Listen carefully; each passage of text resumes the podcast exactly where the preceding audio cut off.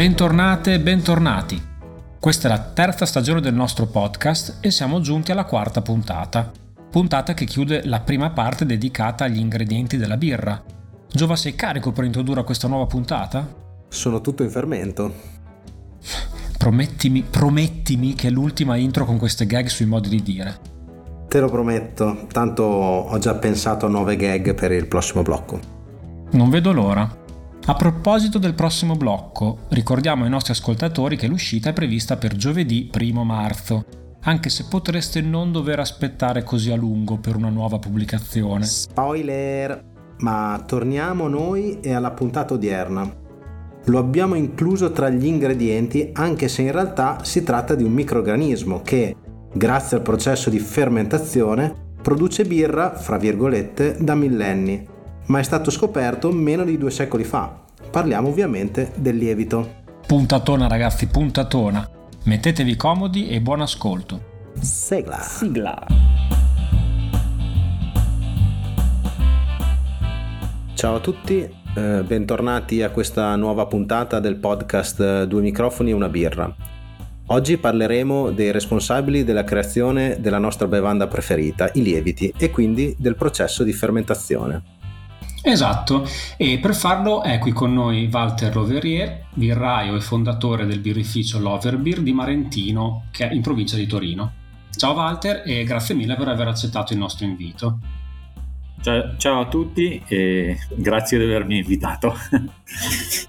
Facciamo una breve presentazione per eh, chi non conoscesse Walter e eh, il birrificio Loverbeer. Quindi abbiamo detto siete a Marentino, in provincia di Torino e correggimi se sbaglio, tu inizi nei primi anni 2000 come homebrewer per poi decidere di aprire il tuo birrificio. Se vuoi raccontarci brevemente la tua storia, la vostra storia come birrificio.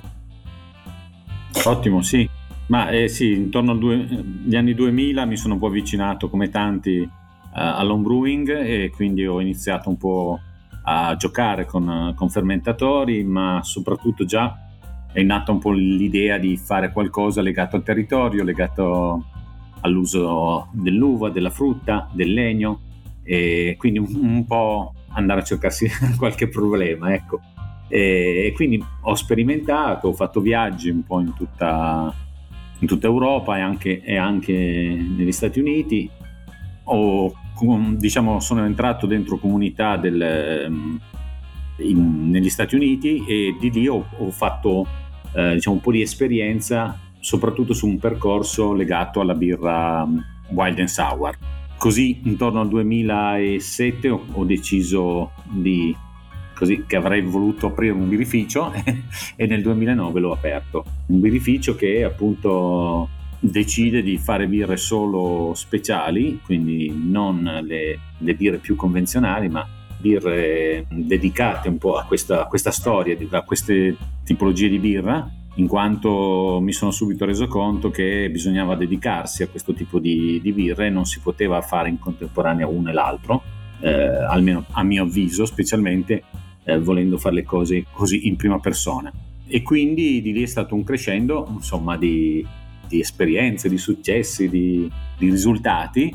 Mi hanno fatto subito birraio dell'anno, questo è successo nel 2010, non mi ricordo bene, e poi ho iniziato a esportare negli Stati Uniti, ho iniziato a essere invi- invitato in festival internazionali, eh, boh, quelli di Mick Keller, quelli di Lervig, eh, a Londra, insomma, Boston, Hong Kong, un po' in giro per tutto il mondo. E questo mi ha anche permesso di, diciamo, di nuovo rientrare in contatto con, con birrai internazionali e quindi scambiare opinioni e così crescere crescere sempre un po' nella direzione che avevo scelto di percorrere.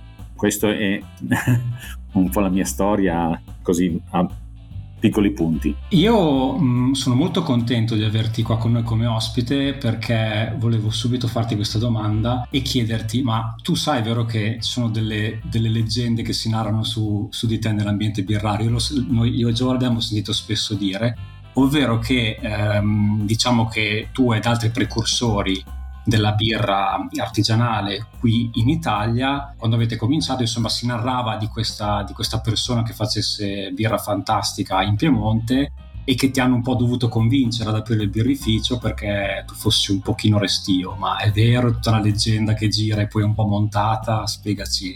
Ma eh, dunque, sicuramente è stato un parto difficile il mio, quello di, di, diciamo, di intraprendere la carriera, eh, perché comunque c'era l'idea di farlo come, come unico mestiere, no? quindi non, non era il secondo, il secondo lavoro o, o, semplicemente una passione che diventava un po' un lavoro, ma doveva essere un qualcosa di... diciamo che le ambizioni erano anche abbastanza alte perché fare questa tipologia di birra voleva dire comunque arrivare un po' in tutto il mondo laddove ci sono eh, magari locali che cercano di avere prodotti d'eccellenza quindi non era una roba facile. E quindi prima di riuscire a dire sì dai lo faccio ci è andato un pochettino e quello che si narra che so io che è vero eh, che Jean Varois eh, lo chiedeva a Quasca e lo stesso succedeva per eh, Charlie Papasian perché sono persone che avevo incontrato in situazioni diverse, eh, in più occasioni, avevo raccontato un po' quello che era la, la, mia idea, il mio progetto, avevo fatto assaggiare i miei prodotti che facevo allora da un brewer e queste persone chiedevano Quasca eh, quando è che avrei aperto.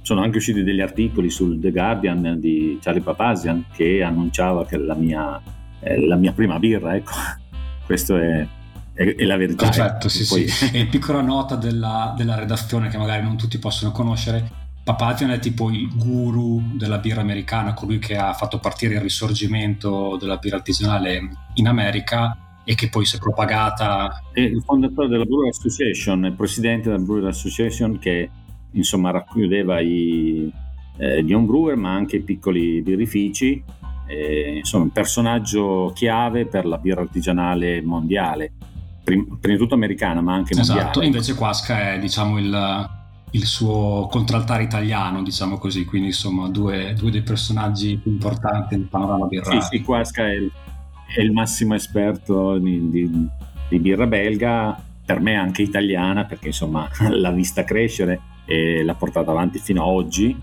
quindi è una persona secondo me che ha un sacco di, di, di conoscenza. E poi ho anche citato Jean Varois, che invece è il birraio di Cantillon, la brasserie Cantillon, che è anche un museo a Bruxelles. Sì, tra l'altro Cantillon che abbiamo, che abbiamo trattato in puntate precedenti, quindi Beh, diciamo che con, con questi, dopo questi tre endorsement entriamo nel, nel cuore della, della puntata e, ehm, e, e, niente, quindi diciamo che, che sei qui per, per, parlare un po' dei, dei, lieviti, perché abbiamo visto dalle tue produzioni sì. che ne fai un uso molto, molto creativo, quindi eh, volevamo insomma parlarne, parlarne per questo motivo. Insomma. Eh, sì, sì, io, io farei solo una, una, proprio una breve premessa dicendo una banalità, ma che secondo me bisogna dirla. Cioè, eh, la birra non si può fare con il solo luppolo, ci vuole per forza il malto, il luppolo potrebbe anche non esserci, ma il malto ci vuole, e poi questo malto deve fermentare e di solito fermenta ad opera di microorganismi.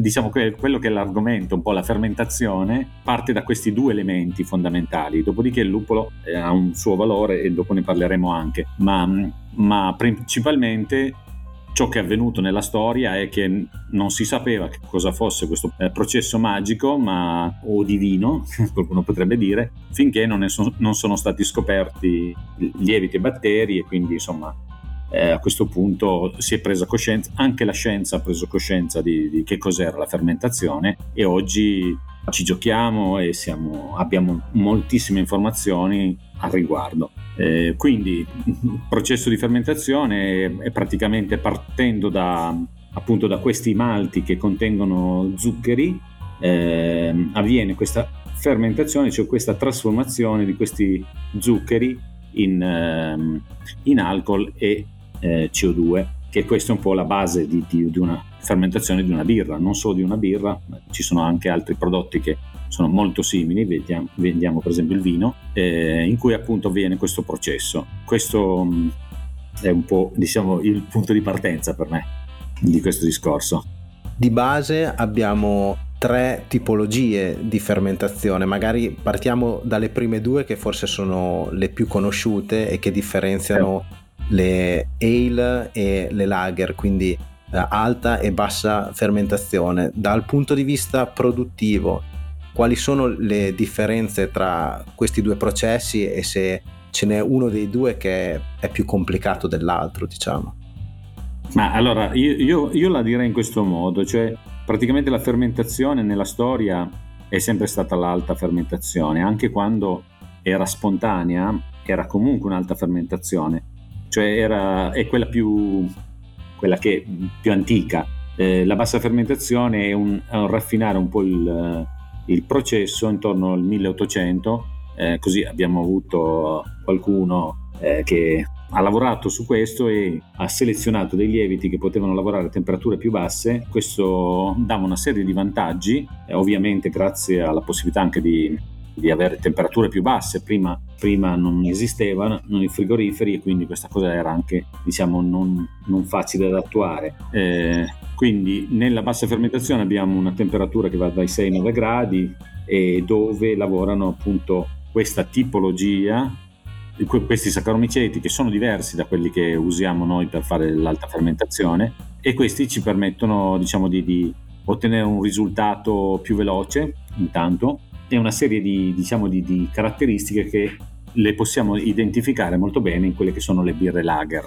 Eh, questo poi non è eh, diciamo la mia tazza di tè, come si dice, perché io eh, da, sempre, da, sempre, non ho mai fatto nessun tipo di bassa fermentazione, anche se ovviamente eh, mi è capitato sia di assaggiare, ma soprattutto di, di parlare con i birrai di questo tipo di, di, fermentazione, perché mi sono un po' concentrato su quella che per me era diciamo, più stimolante, non, non diversa, ma più stimolante nella ricerca di eh, diciamo, rendere più protagonista anche il lievito stesso. Eh, e quindi quando parliamo di alta fermentazione invece parliamo di una fermentazione che avviene attraverso appunto eh, i lieviti, eh, i saccharomiceti cervisia e questi qui ci sono, mm, diciamo che lavorano a temperature più alte rispetto a quelle che abbiamo detto prima. Di solito parliamo di, non so, dai 16 ai 25 gradi, anche 30 in alcuni casi dipende un po' da quello che si vuole fare. Subito mi viene da dire che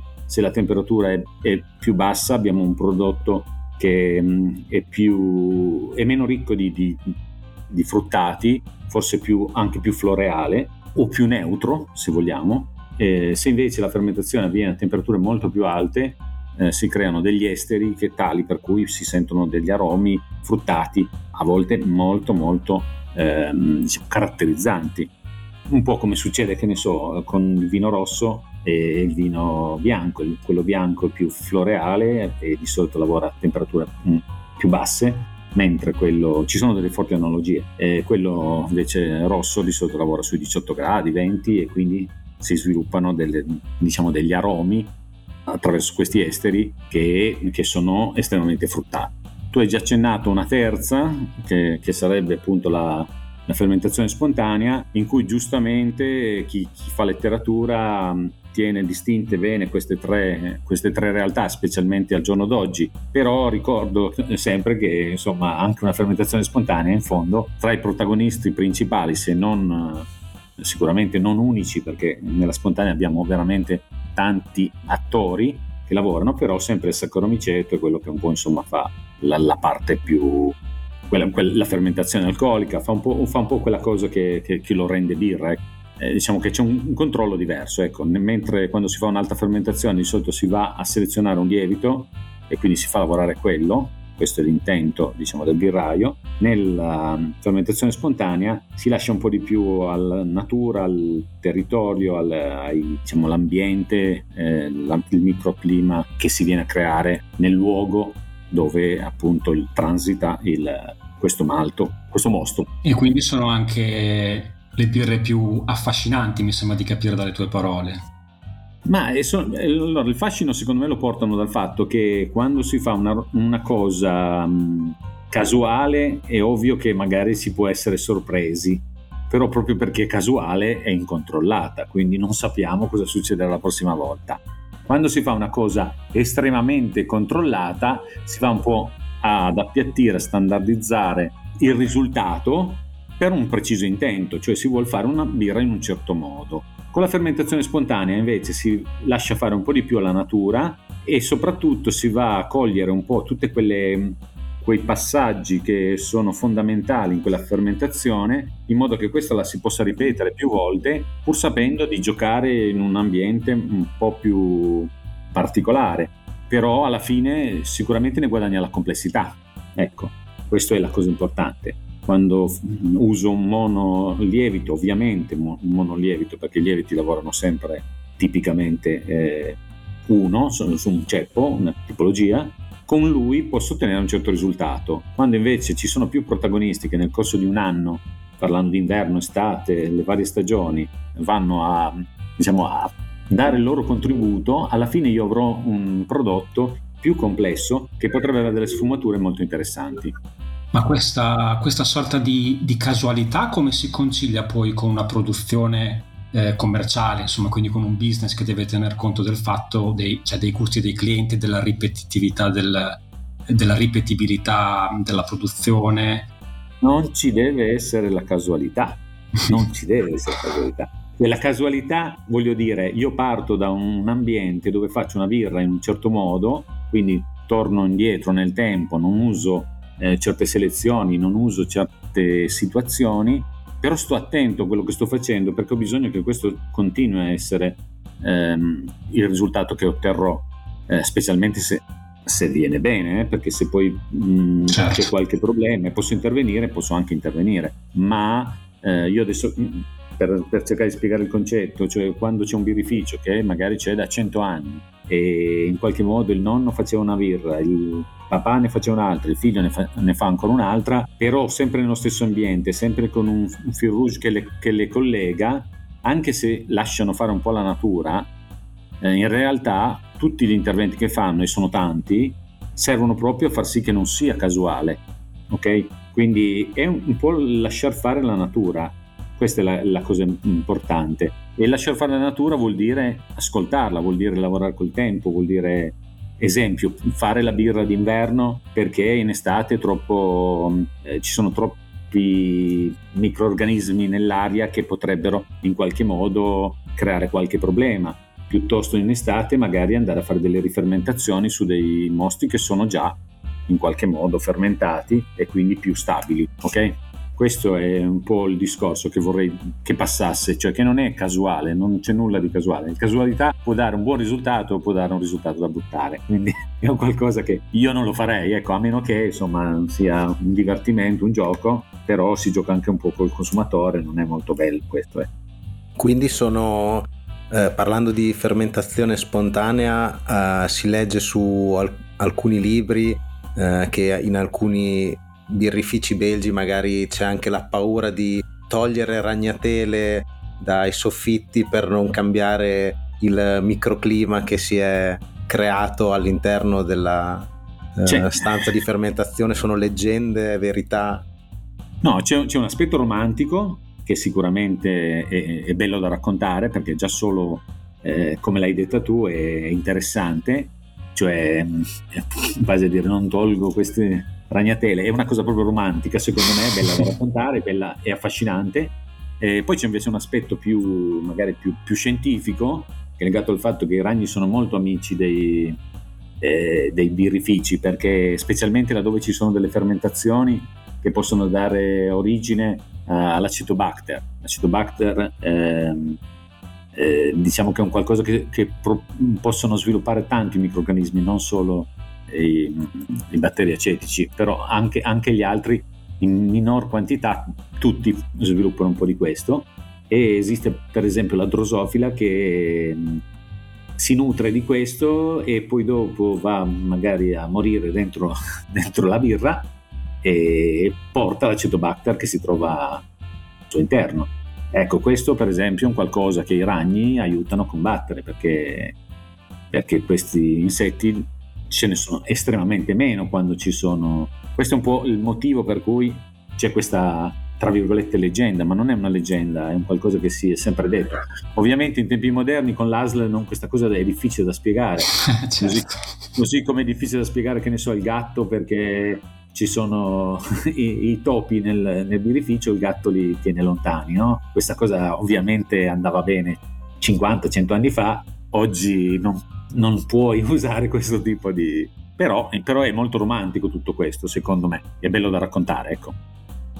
Va bene, ehm, ti chiederei uh, quali, quali sono le cose principali che deve fare un birraio per preparare al meglio la strada ai lieviti e quindi produrre una buona birra e quali invece sono gli errori che è meglio evitare?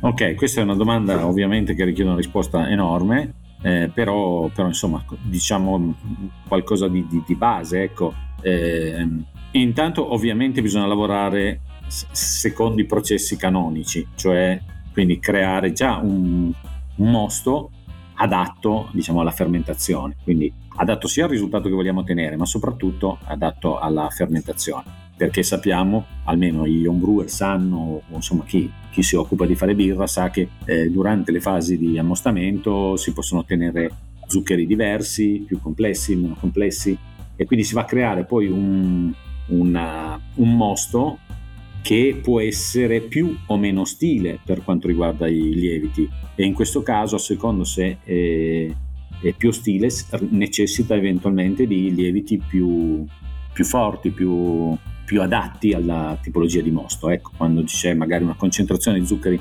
elevata, quindi birre eh, barley wine o birre comunque più, più, forti, in quel caso si va già a creare un piccolo problema al, alla fermentazione, ma eh, siccome vogliamo ottenere quel risultato dovremo prendere tutte le... quindi ci vorranno magari anche più, eh, più, più cellule e quindi bisogna un pochettino magari curare l'aspetto eh, sia della propagazione de, del lievito e sia poi inocularne a quantità sufficiente. Sicuramente mh, mm, questo è un primo elemento. Poi non bisogna magari creare competizione con altri teri e lieviti selvaggi che non vogliamo, eh, che ci sono nell'aria e specialmente questo lo si fa magari raffreddando velocemente il mosto, quindi trovare tecniche per poter raffreddare il mosto alla fine della, della bollitura in modo tale che velocemente si possa andare a inoculare alla temperatura giusta la quantità di lieviti che abbiamo preparato. Diversamente, se questa cosa avviene gradualmente, incominciano a esserci magari delle, chiamiamole, infezioni no, di altri eh, batteri e lieviti che possono poi diciamo, ostacolare o comunque condizionare il, la fermentazione stessa. E allora questo è un altro passaggio importante, a meno che non vogliamo fare una fermentazione spontanea, però eh, in quel caso lì, come vi ho detto prima, bisogna, non, non bisogna farlo in modo così. Cioè per gioco si può fare, ma poi dopo se si fanno le cose serie non bisogna lasciare alla casualità, ecco.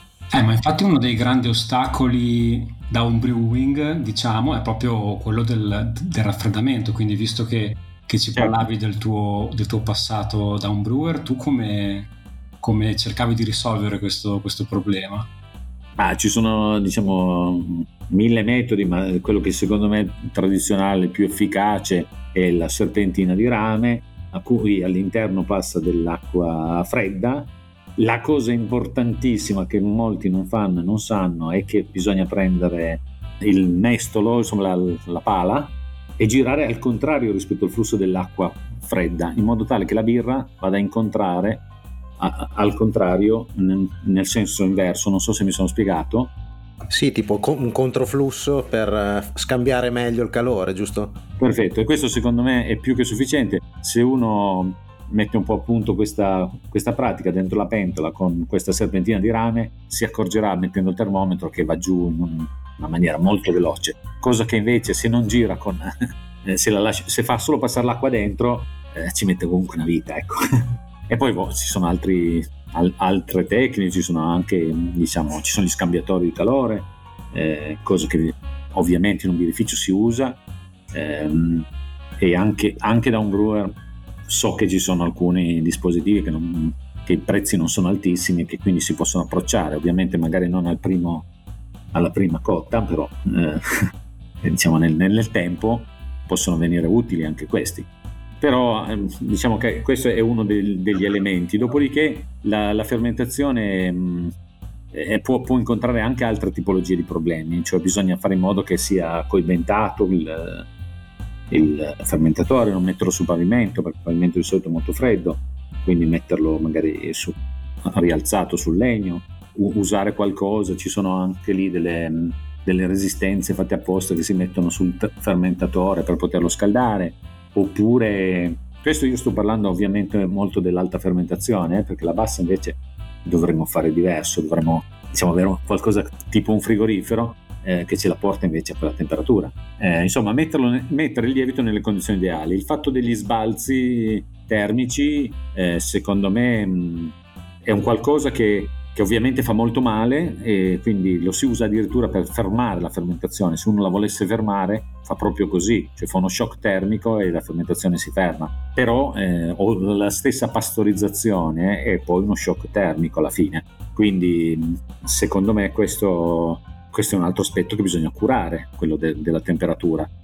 Lo shock termico, giusto per capirci, è quello che viene utilizzato nell'industria per cristallizzare la birra, cioè per renderla stabile e... Mm, Anche solo la pastor- eh, pastorizzazione è quello. Cioè praticamente si, lo shock termico, se è voluto, se è indotto, consiste nel raffreddare di nuovo molto velocemente. Ecco perché quando io raffreddo eh, fa bene, perché vado a pulire il mosto da quelli che possono essere microorganismi perché con questo raffreddamento veloce io creo già un shock termico al mosto prima ancora di fare l'inoculo no? e quando vado a inoculare invece la temperatura è a posto non è più, non è più instabile no? semplicemente quello cioè non evitare non so di, di, di averlo magari in una cantina che magari di notte la temperatura scende repentinamente anche perché poi magari in quel caso lì non è uno shock termico, però semplicemente mi blocca la fermentazione lo stesso, fa sì che questi lieviti si fermino e non vanno più avanti nella,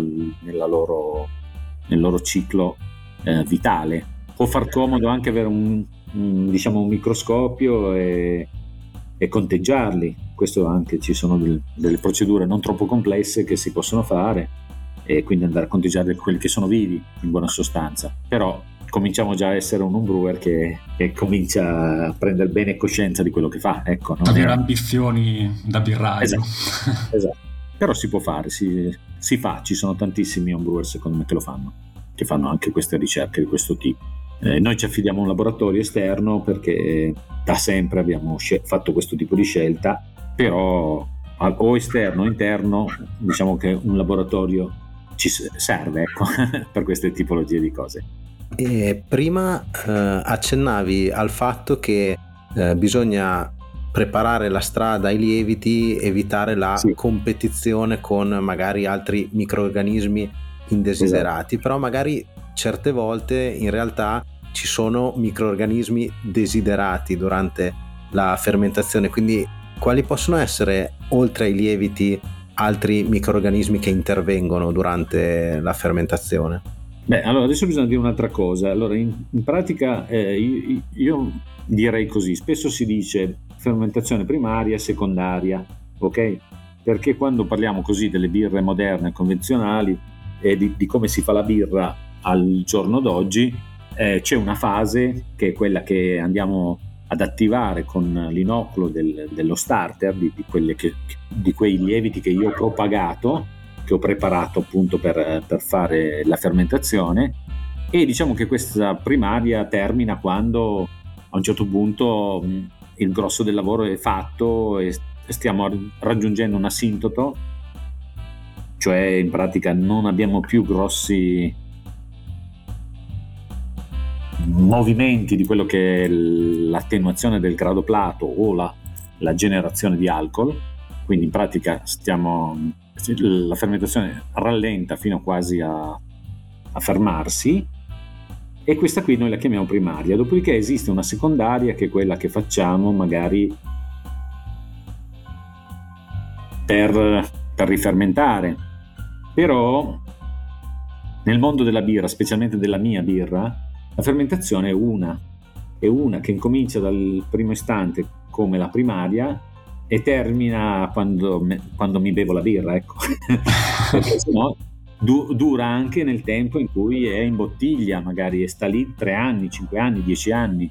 Questo è conti- un proseguimento della fermentazione. In tutto questo percorso, allora, possono esserci dei altri microrganismi che non sono il lievito, diciamo, primario, principale che, che ho scelto, e, e, questi possono essere inoculati o possono trovarsi all'interno del, del legno, delle botti o possono Beh, trovarsi nell'aria è un po', un po', complicato, nel senso che lì fa, parliamo veramente di fermentazione spontanea e soprattutto parliamo della prima fase, quella quando raffreddo il mosto, ciò che c'è nell'aria. Ecco, questo, questo è quell'elemento, diciamo, che è tipico della produzione che c'è a sud-ovest di Bruxelles, nel Pajotla.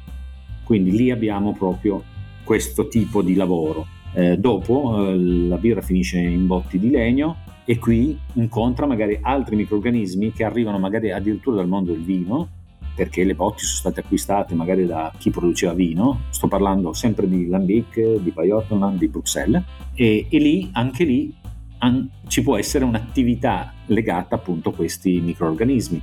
Eh, quindi è, è, tutto un percorso che fanno. È molto interessante studiare appunto la fermentazione dell'Ambic perché ti, ti, ti illumina su quello che è il percorso che tipicamente questi microorganismi eh, fanno e quando loro eh, si rendono eh, operativi, quando loro entrano in campo. Di solito abbiamo il Saccharomyceto eh, cerevisia che, che inizia la fermentazione già da subito, quindi lui è il primo che attacca e che incomincia diciamo, a fare quella che può essere eh, la fermentazione tumultuosa, ovvero quella alcolica. Eh, insieme magari ci sono altri microrganismi che comunque eh, se non si propagano magari abbastanza, ma comunque sopravvivono a questa situazione di aumento di alcol e rimangono magari dormienti. Dopodiché, magari in fasi in cui la temperatura dell'ambiente sale, allora batteri lattici, per esempio, incominciano a fare la loro attività.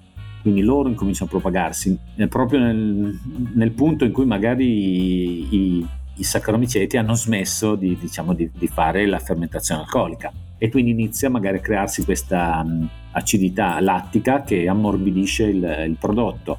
Dopodiché ci sono anche i brettanomiceti che comunque vanno ad attaccare quegli zuccheri più complessi che i saccaromiceti non sono riusciti ad, a, ad attaccare e quindi ecco c'è tutto un percorso che ti illumina su come questi attori possono lavorare nella, nel percorso. Eh, No, noi per esempio abbiamo delle birre che inoculiamo, inoculiamo quelli che per noi sono gli attori principali di una fermentazione spontanea. Inoculiamo Saccharomyceti, Brettanomyceti, eh, Lactobacillus e, e anche mh, Pediococchi, che sono, dei, sono, altri batteri che sono anche molto interessanti eh, per quello che può essere poi un profilo aromatico. Eh, dico anche che nella fermentazione spontanea invece c'è di tutto e quindi c'è anche gli indesiderati e quindi possono esserci ci può essere l'enterobacter per esempio che è molto controverso, alcuni birrifici magari ha, eh, riescono a tenerlo, cioè riescono, hanno delle condizioni per cui non si,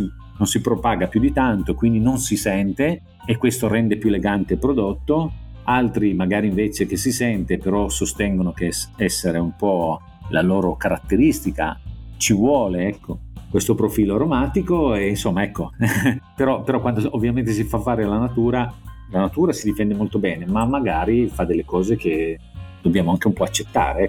Quello che posso dire ulteriormente è che i batteri che possono fare male muoiono durante questo processo a causa appunto dell'alcol, del pH. Non andrebbe bevuto una, una fermentazione spontanea presto per questi motivi e soltanto dopo magari un anno si può incominciare a parlare di lambic cioè giovane e quindi adatto a, a, a provare a, a, testarlo, ecco, provare a vedere qua, cosa è successo. Sentendoti parlare mi rendo conto che sono processi a livello biologico molto molto complicati e mi sembra quasi incredibile che la birra ci sia da millenni eh, in, in, momenti in cui tutte queste conoscenze che abbiamo noi adesso grazie alle innovazioni tecnologiche, ai microscopi, a tutte le scoperte che abbiamo fatto eh, sono eh, sono, sono, molto lontani dai primi tempi in cui si, si faceva uh-huh. birra, ma anche banalmente a due secoli fa, quando era comunque una delle, delle bevande più prodotte e diffuse al mondo. Quindi fa, fa, veramente impressione pensare a tutti questi processi, a tutte queste cose che stai dicendo applicate al passato. Sì, ma eh, sono complessi da un punto di vista di, diciamo, di analisi, di, di, studio oggi, no? Quindi comprenderli oggi eh, abbiamo gli strumenti, riusciamo a farlo, eh, ed è affascinante e, ci, e diciamo eh, accidenti quanti, quante cose succedono. Nel passato queste cose no, non c'era consapevolezza, però la natura si muoveva già in questi, in questi modi e quindi eh, sono processi anche molto naturali. Se si riesce a condizionare pochissimo la, la birra, esempio, si, magari si prendeva il, il mostro e si girava con un bastone, questo bastone che riportava magari i lieviti della, della cotta precedente, eh, inoculava senza accorgersene, senza saperlo, no? Quindi sono processi che però poi dopo naturalmente si, si, si muovono. Gli stessi lieviti vivono in natura, sulla frutta, su, eh, su, nei posti dove, dove diciamo, c'è poi la possibilità di riprodursi. Quindi c'è tutto un, un qualcosa che funziona in modo naturale. Bisogna solo che l'uomo impari a secondarlo e quando magari vuole prendere scorciatoie stia attento a quello che fa perché sennò rischia magari di andare a ostacolare un processo naturale. Quindi ecco, ecco dove si può sbagliare oggi e, non, eh, e, non, nel passato. Nel passato probabilmente si, si lasciava fare la natura come come si era sempre fatto. Ecco. Sì, sì, certo, si usava un metodo più empirico, diciamo, era più basato sull'esperienza, quindi si, esatto. si, testava, si sperimentava ed era per questo anche si creavano queste tradizioni, quindi da tutte le sperimentazioni si arrivava a una formula che funzionava e veniva poi tramandata e questa nel corso dei millenni ha, ha creato le varie, le varie, ricette e le birre che poi adesso magari da un punto di vista scientifico analizziamo e, e, come, e come dicevi tu eh, sì, apprezziamo. Sì, sì, sì.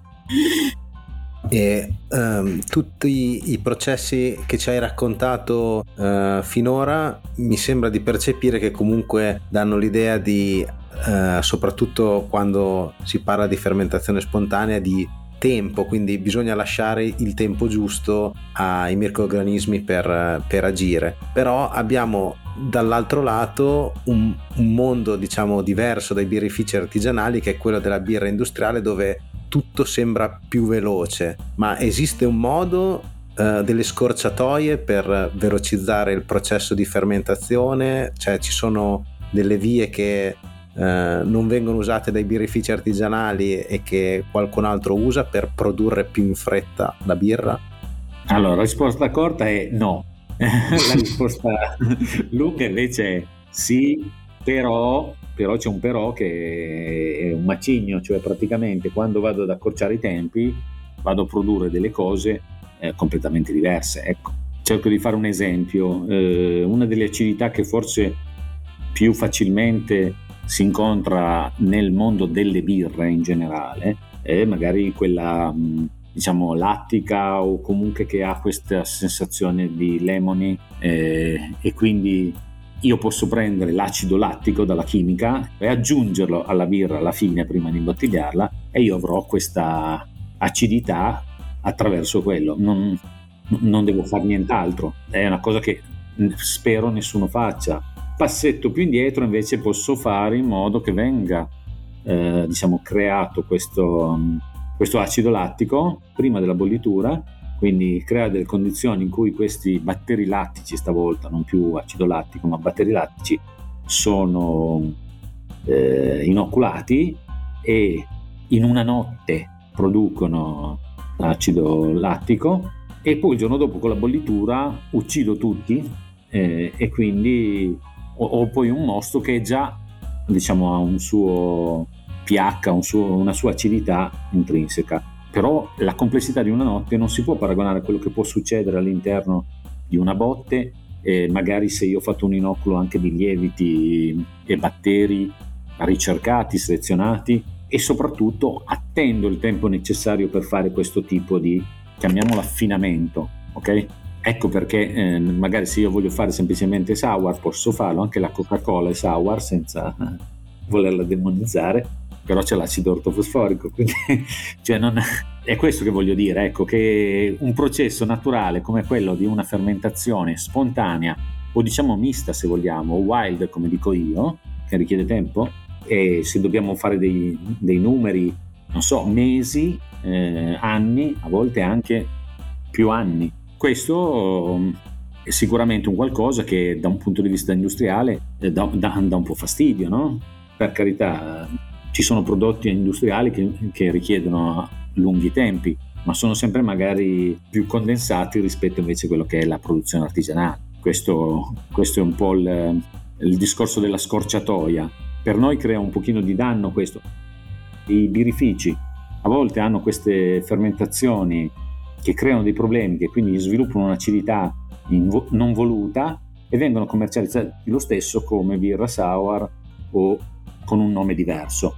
Questa cosa può creare dei problemi perché? Perché comunque a volte non sono neanche magari effettivamente prodotti eh, particolarmente buoni o, o sani e quindi l'assaggiatore che per la prima volta si avvicina a questo tipo di birre, perché poi non sono così facili da trovare queste birre, non ci sono dappertutto in tutti i momenti, è cambiato molto nel tempo ma ancora siamo indietro, quindi si avvicinano per la prima volta e, e poi dopo non si avvicinano più perché non, non gli è piaciuto. Eh.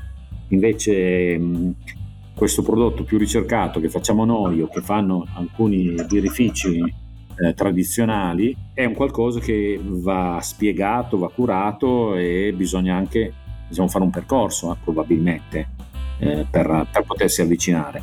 Certo, e quindi mi sembra di capire che abbiamo un po' due fasi, quella che appunto possiamo, abbiamo detto, fermentazione, cioè trasformazione degli zuccheri in eh, alcol, anidride carbonica e altri sottoprodotti e una sì. diciamo seconda fase più di maturazione che quindi punta più ad affinare magari i, e a smussare un po' certi dettagli della birra, correggimi se sbaglio. Sì, sì, ecco, diciamo questo. Allora, quando noi realizziamo una birra, diciamo di ispirazione belga, mettiamola così, cui abbiamo magari inoculato un lievito belga, e belga vuol dire semplicemente che è stato selezionato probabilmente da qualche produttore in Belgio e oggi reso disponibile, eh, ma appunto si porta dietro un po' quello che era il, diciamo, la caratteristica di quel birrificio. Io questo prodotto dopo un tempo X dovrei avere più o meno la mia birra pronta, pronta eh, in termini di birra convenzionale. Invece decido, ma in realtà ho anche fatto una ricetta diversa, però per semplificare vi dico, decido di metterla nel legno. Mettendola nel legno eh, probabilmente posso anche fare un inoculo di altri, altri, lieviti e batteri selvaggi oppure, come spesso accade, eh, legno eh, sopravvivono delle potenziali colonie di batteri lieviti all'interno appunto di, di un centimetro del legno che a contatto con la birra che in quel momento lì ha già finito la sua fermentazione alcolica possono iniziare a lavorare. Però siccome in quel momento ancora il pH magari è buono, ma eh, già c'è l'alcol, ci vogliono già dei lieviti proprio selvaggi, particolari, che riescono e, e ci impiegano tempo, non, non sono veloci, a diciamo, modificare il, um, il prodotto, il, um, come si dice, il, nuovamente il mosto. Ecco perché richiede tempo e richiede il legno. Il legno poi in particolare, specialmente per i Brettanomyces, contiene lignina che è un nutrimento importante appunto per, per questi, questi, lieviti, perché comunque sono lieviti, e eh, gli, gli, permette di, di, diciamo di, di essere più, più vitali. Ecco possono lavorare magari a temperature molto basse, quindi magari questa cosa avviene nell'inverno.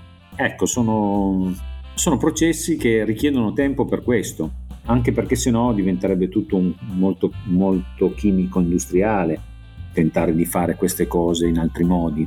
No? Spesso ci sono aziende del beverage che lo fanno, però sono industrie, non c'è nulla di male, poi il prodotto magari costa anche poco, però non, qui stiamo parlando addirittura non di birra artigianale, ma addirittura di birra di un certo tipo, no?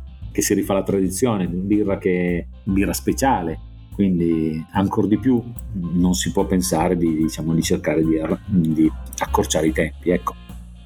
Da un brewer mi, ha, mi è appunto capitato di eh, affrontare la diciamo, seconda parte della fermentazione, ovviamente non in botte ma in maniera molto più semplificata, cioè facendo una rifermentazione nella bottiglia. Questa invece eh, perché la si fa solo per dare carbonazione alla birra o ci sono magari anche altre motivazioni? No, no, c'è una motivazione molto importante anche storica, cioè praticamente mh, la rifermentazione, anche questa a livello di bottiglia nasce anche qui siamo di nuovo nel 1800 quando la bottiglia si poteva tappare come è nato lo champagne, ecco.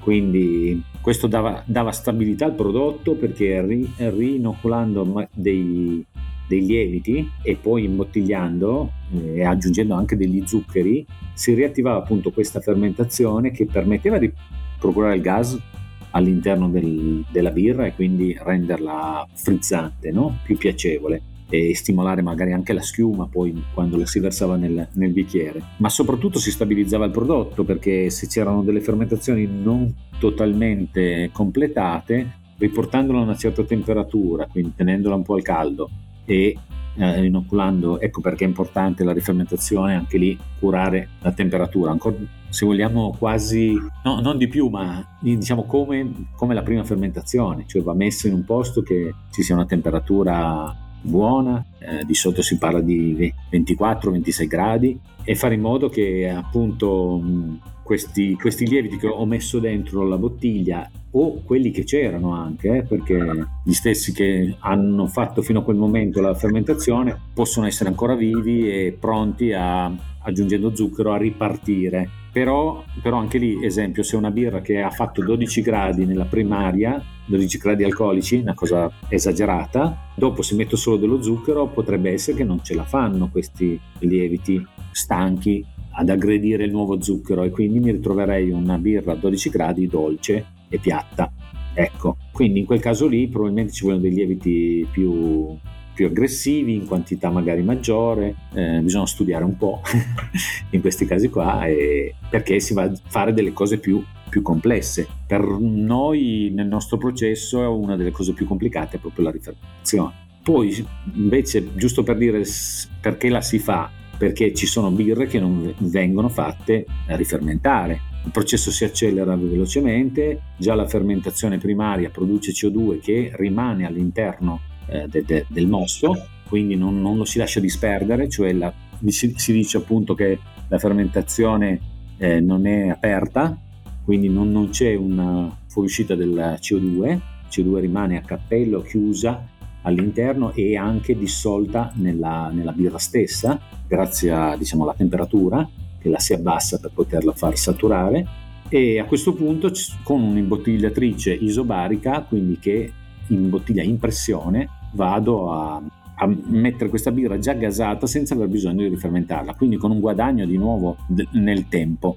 Quindi ho di nuovo risparmiato tempo. Questa cosa che, è, che, può, che dalle mie parole può sembrare sempre il demonio, in realtà non c'è niente di male se voglio fare una lager, se voglio fare una birra, specialmente convenzionale moderna. Invece se sto facendo l'home brewer o sto facendo la birra eh, diciamo ad alta fermentazione in stile, non so, inglese o belga, eccetera, in quel caso lì non mi devo preoccupare del fatto che non riesco a, f- a farle in fretta e eh, a imbottigliarle in modo isobarico, eh, eh, perché andrò a fare la rifermentazione che va benissimo.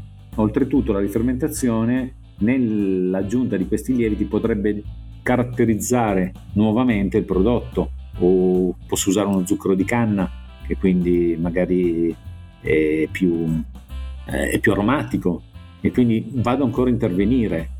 Se invece non lo voglio fare perché voglio proprio che eh, non ci sia una contaminazione da parte della rifermentazione, allora in quel caso lì la, l'imbottigliamento isobarico mi, mi, dà un vantaggio, eh, perché non, non, rischio di andare a contaminare il prodotto con l'aggiunta di lieviti. Okay? Adesso mm, mm, forse confondo un po' perché le possibilità sono tante e quindi è sempre un po' un discorso di, di consapevolezza del birraio e di che cosa vuole fare. Ti faccio una piccola domanda, una curiosità da, da homebrewer. Uno dei passaggi che mi ha sempre messo più in difficoltà è proprio sempre stato il passaggio, non avendo attrezzature particolarmente sofisticate da fermentatore a bottiglia, quindi quanto dà fastidio alla birra il contatto con l'aria durante, durante questo passaggio? Il processo di ossidazione eh, lo si può incontrare tante volte nel, nella produzione della birra, già solo anche quando si fa la, diciamo, al termine del, dell'ammostamento che si deve filtrare, che si, si può spostare la birra, eh, questo mosto e quindi si può in qualche modo ossidarlo. No? Ci sono altre situazioni invece per esempio che non l'abbiamo detto prima, chiedo, vi chiedo scusa, e, e proprio per agevolare la fermentazione invece dopo quando raffreddo la birra dovrei aggiungere ossigeno, quindi dovrei fare in modo perché questo serve appunto per, per la, la, fermentazione, aiuta, no? è necessario. Sì, magari moltiplica le cellule, aiuta a far partire il tutto, giusto?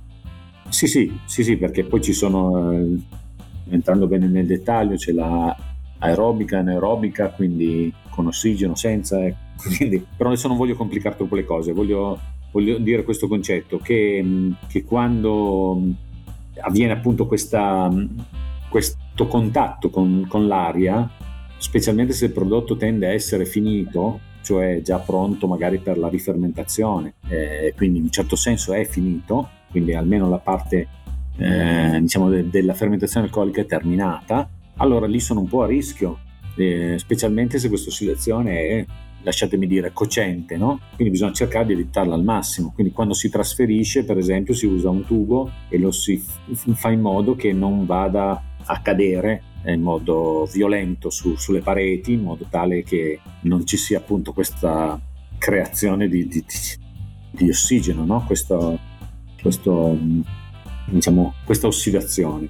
Invece, per esempio, quando si fa eh, diciamo, l'affinamento in legno, in realtà la si va a ricercare in quel caso l'ossidazione, però si parla di microossidazione, quindi si fa in modo che il legno che è poroso eh, nell'arco del tempo eh, la birra che si trova a contatto con, con il legno abbia uno scambio eh, gassoso, eh, anche perché certi off-flavor, certe, certi, lasciamo dire, puzze che, che, che vengono a svilupparsi grazie a questo, questo scambio ne traggono vantaggio. Ecco, in quel caso l'ossidazione, pensate, non so, anche ai distillati, ai rum, questi ne hanno, cioè sono, diventano anche molto più buoni quando sono ossidati, però l'ossidazione è una cosa che va controllata perché se una lager la, la faccio ossidare eh, probabilmente viene una schifezza e quindi avrà dei sapori che non sono previsti, che non, che non sono mm, buoni, soprattutto se questo avviene in tempi veloci. Ecco perché la microossigenazione è,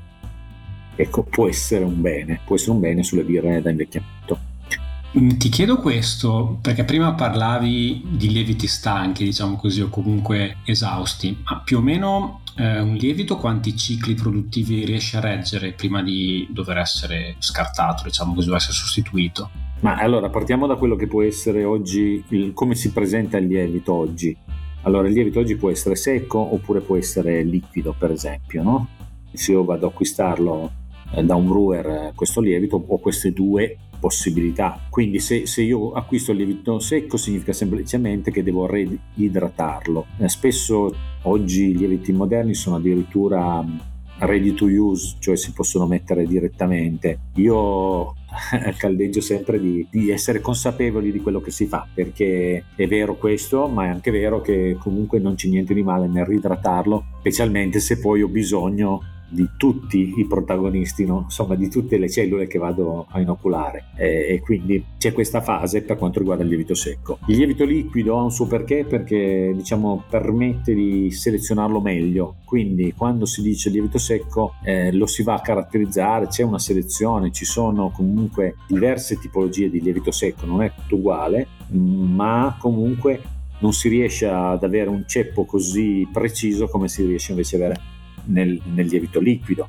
e il lievito liquido poi in questo caso di solito come viene acquistato è in piccole buste e va propagato, quindi bisogna diciamo, fare quello che viene detto uno starter, quindi aggiungere del terreno di coltura eh, che potrebbe essere addirittura il mosto stesso o un mosto molto puro, no? molto, molto poco caratterizzato, ok? Oppure addirittura si possono acquistare già in confezioni più grandi, quindi già propagato. Eh, allora in questi casi questi due lieviti andiamo ad aggiungerli eh, nella birra al momento giusto. Quando parliamo invece di rifermentazione, di nuovo ritorniamo a parlare di lieviti, stavolta eh, sono più o meno gli stessi, però ci sono delle selezioni più adatte alla rifermentazione, perché ci sono alcuni lieviti che sono più efficaci durante la fase, è diversa la fase della rifermentazione, come ho detto eh, c'è pH, su, specialmente sulle mie birre, c'è l'alcol su tutte eh, e quindi ci sono delle condizioni eh, diverse, quindi più sfavorevoli se vogliamo. E poi c'è anche una, eh, diciamo proprio una carenza di ossigeno perché quando li mettiamo nella bottiglia dobbiamo metterci pochissimo ossigeno, quindi quel poco che c'è, anzi il lievito dovrebbe in qualche modo andarlo a, a, a eliminare, no? a consumare. E ecco che allora quando io faccio la rifermentazione posso usare dei lieviti secchi ehm, che possono diciamo, essere più adatti a quel tipo di, di rifermentazione. Quindi sia il lievito e sia diciamo, la, la, forma, la sostanza di questo lievito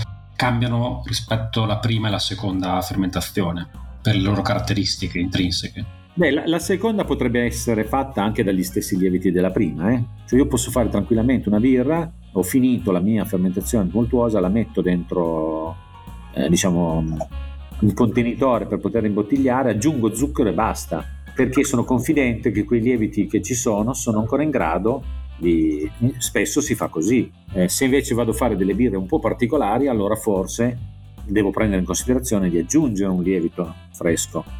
Oppure se la fermentazione e il tempo che è stato in botte è di mesi o anni, allora in questi casi qua è molto probabile che le condizioni della birra difficili, pH e alcol e i lieviti veramente stanchi, perché dopo tutto questo tempo possono essere molto stanchi, allora devo forse prendere in considerazione di o avere un prodotto piatto o, o comunque poco rifermentato, oppure devo aggiungere un lievito forte e eh, quando dico forte intendo dire eh, boh, robusto, intendo dire efficace, intendo dire ancora affamato, eh, in grado di agire in condizioni particolari.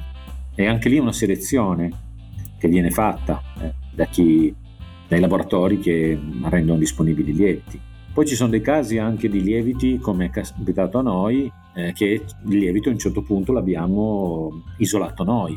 Quindi, siccome facevamo una fermentazione spontanea a partire dall'uva, eh, abbiamo poi fatto del, delle ricerche, abbiamo individuato in questa spontanea che era eh, diciamo il lievito caratterizzante più, più forte, più, più adatto, quello che insomma diventava protagonista e quello è diventato il nostro lievito con cui ci facciamo le birre, chiamiamole della casa, no?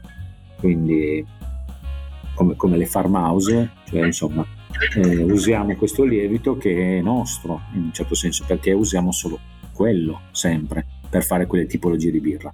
Questo è un altro tipo di percorso che si può fare attraverso diciamo, la fermentazione e i lieviti. Esiste un'economia circolare del lievito? Cioè nel, nel, nel, senso io so di esperimenti per il riutilizzo per esempio delle trebbie di birra per la panificazione. Eh, sì. Per il lievito eh, che è particolarmente esausto e non è più indicato per eh, fermentazioni di birra, si riesce comunque a riutilizzare in qualche modo? Ma allora, intanto non, non vi ho detto quanto, quante volte posso riutilizzarlo. Diciamo che questo è un qualcosa che è legato molto a, a come lavora il birrificio.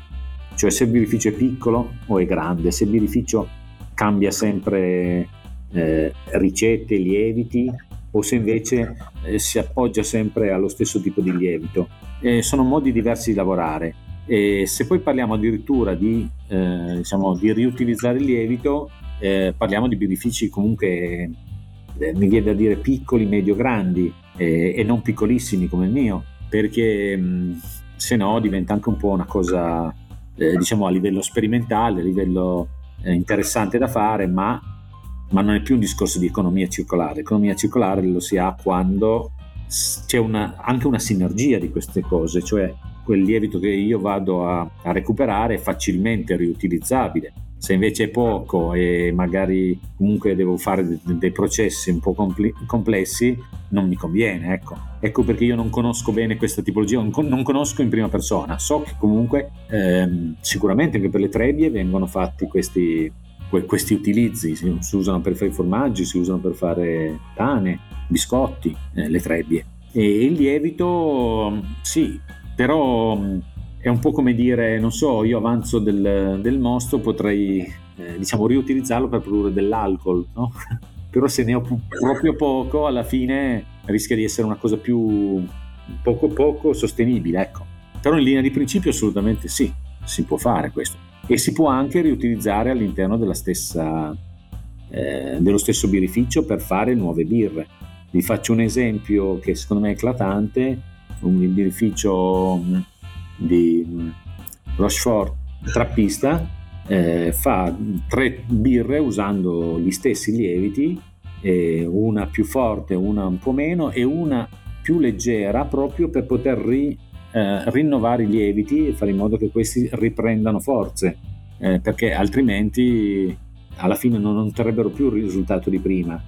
Quindi ogni tanto fanno una birra che si chiama, mi sembra, 6 invece di 8 o 10 e, e quando fanno questa birra qua loro ottengono questo, questo risultato di avere dei lieviti di nuovo forti in grado di fare la 8 e la 10. Eh, questo è molto interessante.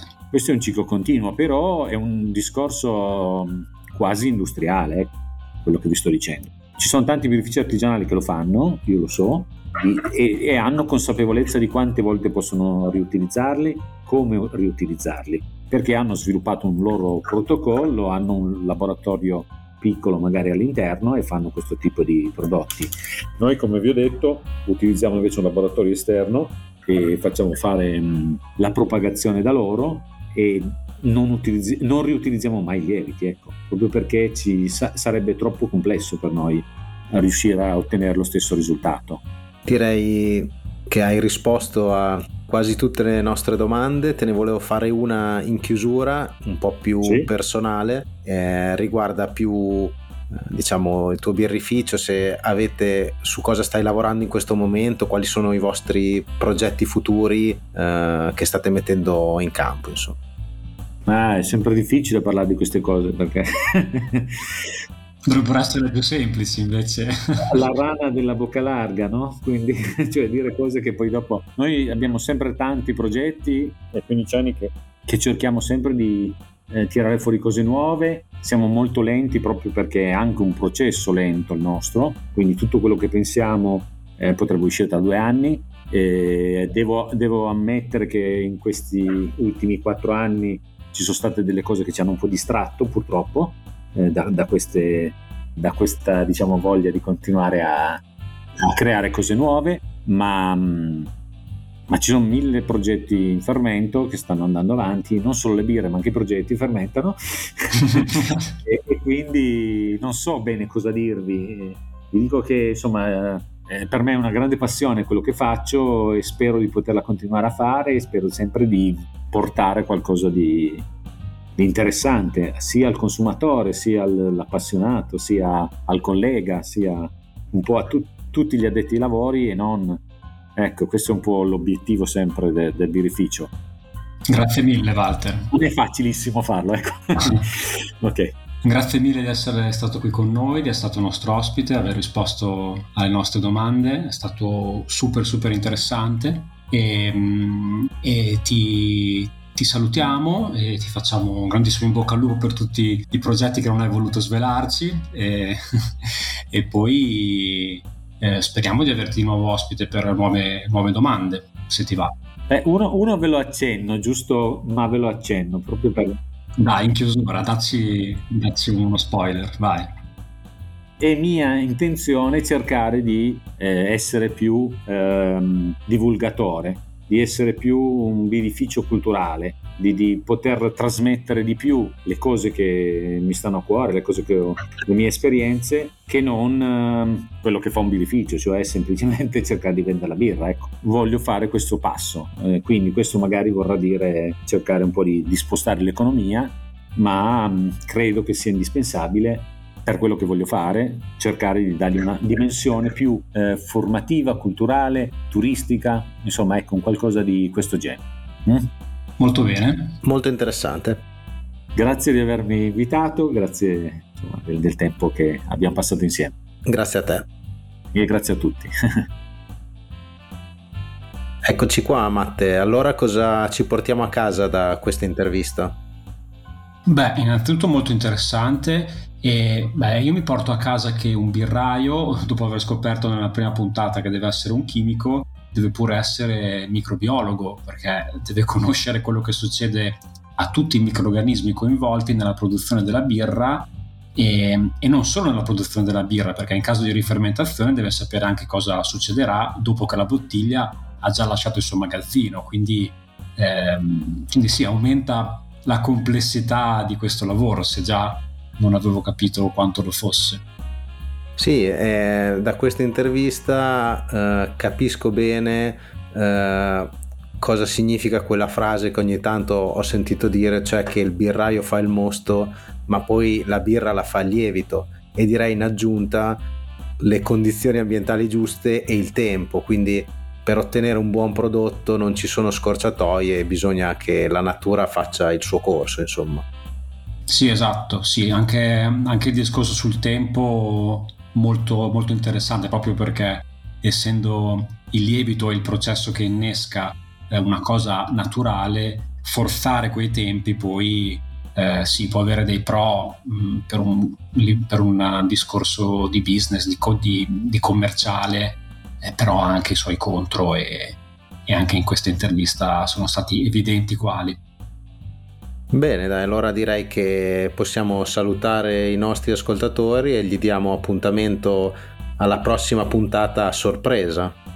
Esatto, prossima puntata a sorpresa e quindi non diremo quando uscirà. Eh, in compenso possiamo dare un appuntamento certo che è quello del primo di marzo quando uscirà il secondo blocco della nuova stagione di Due microfoni e una birra. Allora salutiamo tutti, continuate a seguirci sulle nostre pagine social e sulle nostre piattaforme classiche, quindi Spotify, Google Podcast e Apple Podcast e ci sentiamo presto da due microfoni e una birra. Cheers. Cheers.